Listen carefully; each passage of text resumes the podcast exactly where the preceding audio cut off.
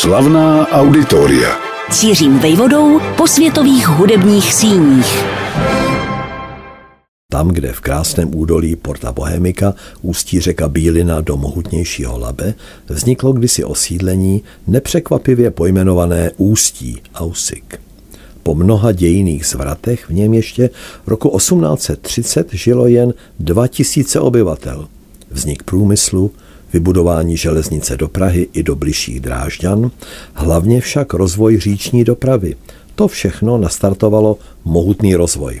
Koncem 19. století překonalo Ústí nad Labem objemem zboží přepravovaného po vodě dokonce proslulý Terst a stalo se největším přístavem rakousko-uherského mocnářství.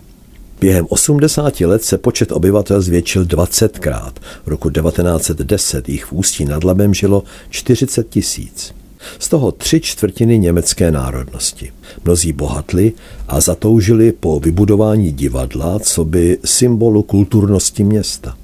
Kde bude stát, doporučil významný stavitel divadelních budov Hermann Helmer. Radními byl vyčleněn pozemek v samém středu města na podlouhlém náměstí, které je dnes příjemnou pěší zónou. Tehdy se ovšem kvůli stavbě musel zasypat blízký rybníček.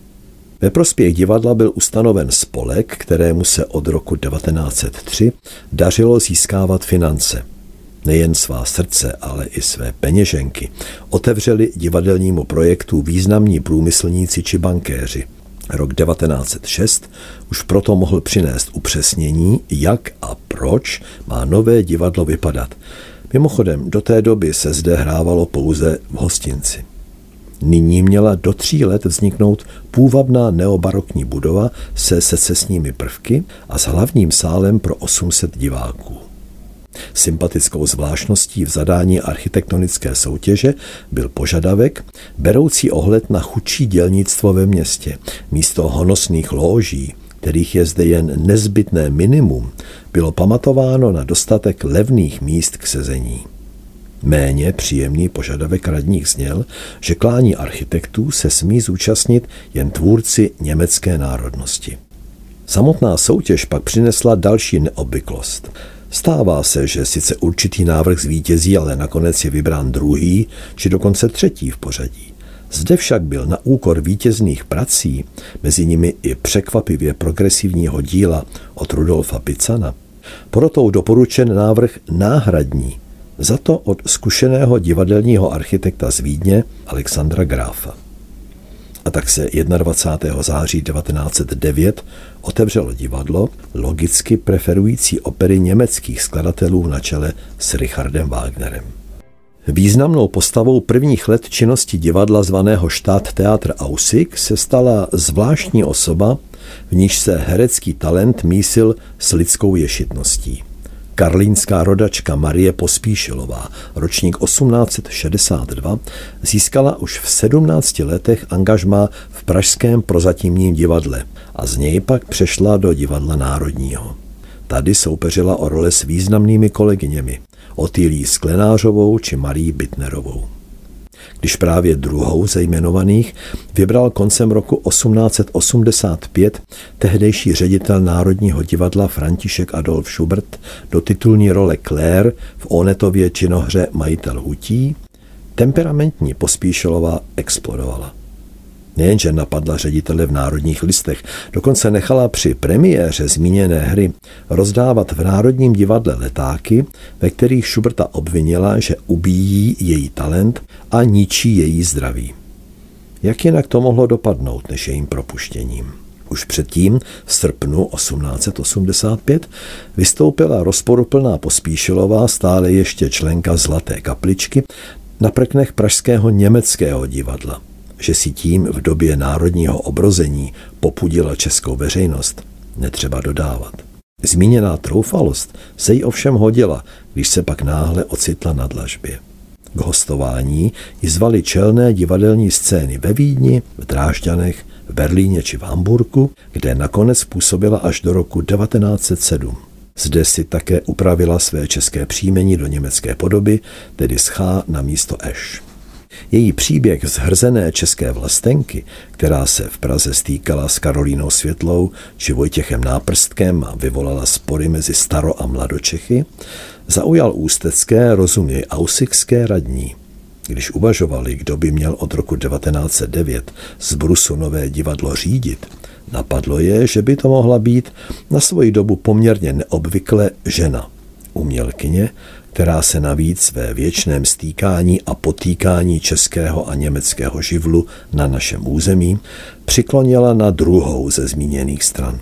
Vzájemná idyla mezi štáteátrem a ředitelující herečkou ovšem vydržela jen čtyři roky. Kontroverzní šéfka je náhle propuštěna a poté stopa svádlivé Marie Pospíšilové pozvolna mizí. Zbytek života prožila v Bavorsku, kde uprostřed druhé světové války roku 1943 zemřela. Mezitím první světová válka a vznik Československa přinesly německému divadlu v ústí ekonomické potíže. Nakrátko se z nich vymanilo poté, co bylo město ležící v Sudetech připojeno k německé říši. Noví vládci totiž chtěli ukázat, že jsou velkorysí a do divadelního provozu investovali. O zdroj financí se postaralo ministerstvo propagandy.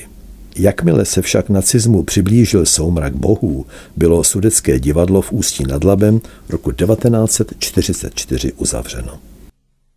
V dubnu 1945 bylo Ústí mohutně bombardováno spojenci, ale divadelní budova v srdci města zázračně přežila a po konci druhé světové války nastaly doslova orgie v jeho postupném přejmenovávání. Kdo by si chtěl osvojit dějiny města a vlastně celé naší země v kostce, chronologický výčet názvů Ústeckého divadla mu lecos napoví.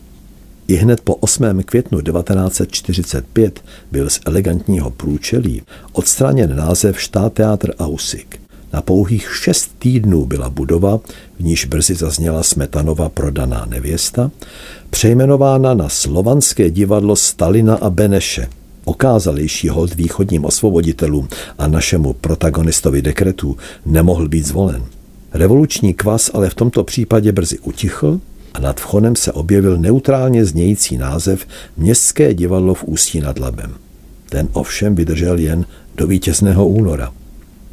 Pouhé čtyři měsíce po něm, 6. června 1948, už se v Ústí prodávají vstupenky do státního divadla Zdeňka Nejedlého. Korifej české kultury 50. let, původně vzdělaný vědec, který však v politice natropil mnohem víc škody než užitku, měl ve městě na Labi výdrž Trvalo celých 45 let, než se v roce 1993 vrátil poválečný název Městské divadlo v Ústí nad Labem, později upravený na Severočeské divadlo opery a baletu. Ještě se v tom vyznáte? Pokud se vám z tohoto defilé začíná točit hlava, ponechme raději stranou popis události, které v záchvatu budovatelství spojili zdejší divadlo do regionálního celku se scénami v Teplicích a v Mostě. Došlo k tomu na přelomu 40. a 50. let a velikářský projekt vydržel pouhé dva roky. Ideologická minulost je snad už definitivně za námi. Raději proto vstupme alespoň krátce do stavebních i do hudebních dějin Ústeckého divadla. Alexander Graf, jehož návrh byl počátkem minulého století vybrán, měl za sebou na našem území cené dílo. Dvě jeho divadelní budovy jsou funkční a pohledné dodnes. Divadlo Antonína Dvořáka v Ostravě patří k dominantám stavebně rozháraného centra menší, ale snad ještě krásnější, Gráfovo divadlo ve Znojmě, zdobí příjemně kruhové náměstí, bohužel dosud přetěžované dopravou. Mostecké divadlo padlo za oběť zbourání historického centra, které muselo ustoupit dolů. V Ústí nad Labem zvolil gráf zajímavou kombinaci železobetonové konstrukce s neobarokně secesním pláštěm, kterým byl moderní trend ve stavebnictví konzervativně zakryt. Sál ve tvaru počkovy nabízí operní, ale i symfonické hudbě dobrou akustiku. Stálou operní scénu založil v Ústí nad Labem roku 1946 jeho první šéf Josef Bartl. S dirigentem a dramaturgem Václavem Noskem rychle vybudovali soubor schopný interpretovat pestrý repertoár. Opera zahájila svou činnost Smetanovým Daliborem.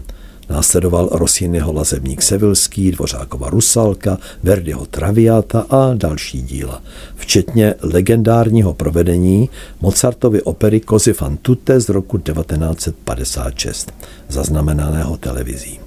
Významnou éru 60. let zažil soubor pod taktovkou Františka Weinara. V 70. letech se repertoár rozšířil též o operety. Polistopadové devadesátky se nevyhnuli změnám spojeným s odchodem Petra Jonáše. V 21. století pak vstoupil do stabilního provozu COVID. Svědkem všech událostí je samotná budova Severočeského divadla opery a baletu, třikrát rekonstruovaná. Poprvé už v polovině 30. let, pak o další tři dekády později a nakonec v době před a po listopadu 1989, kdy byla částečně uskutečněna moderní přístavba.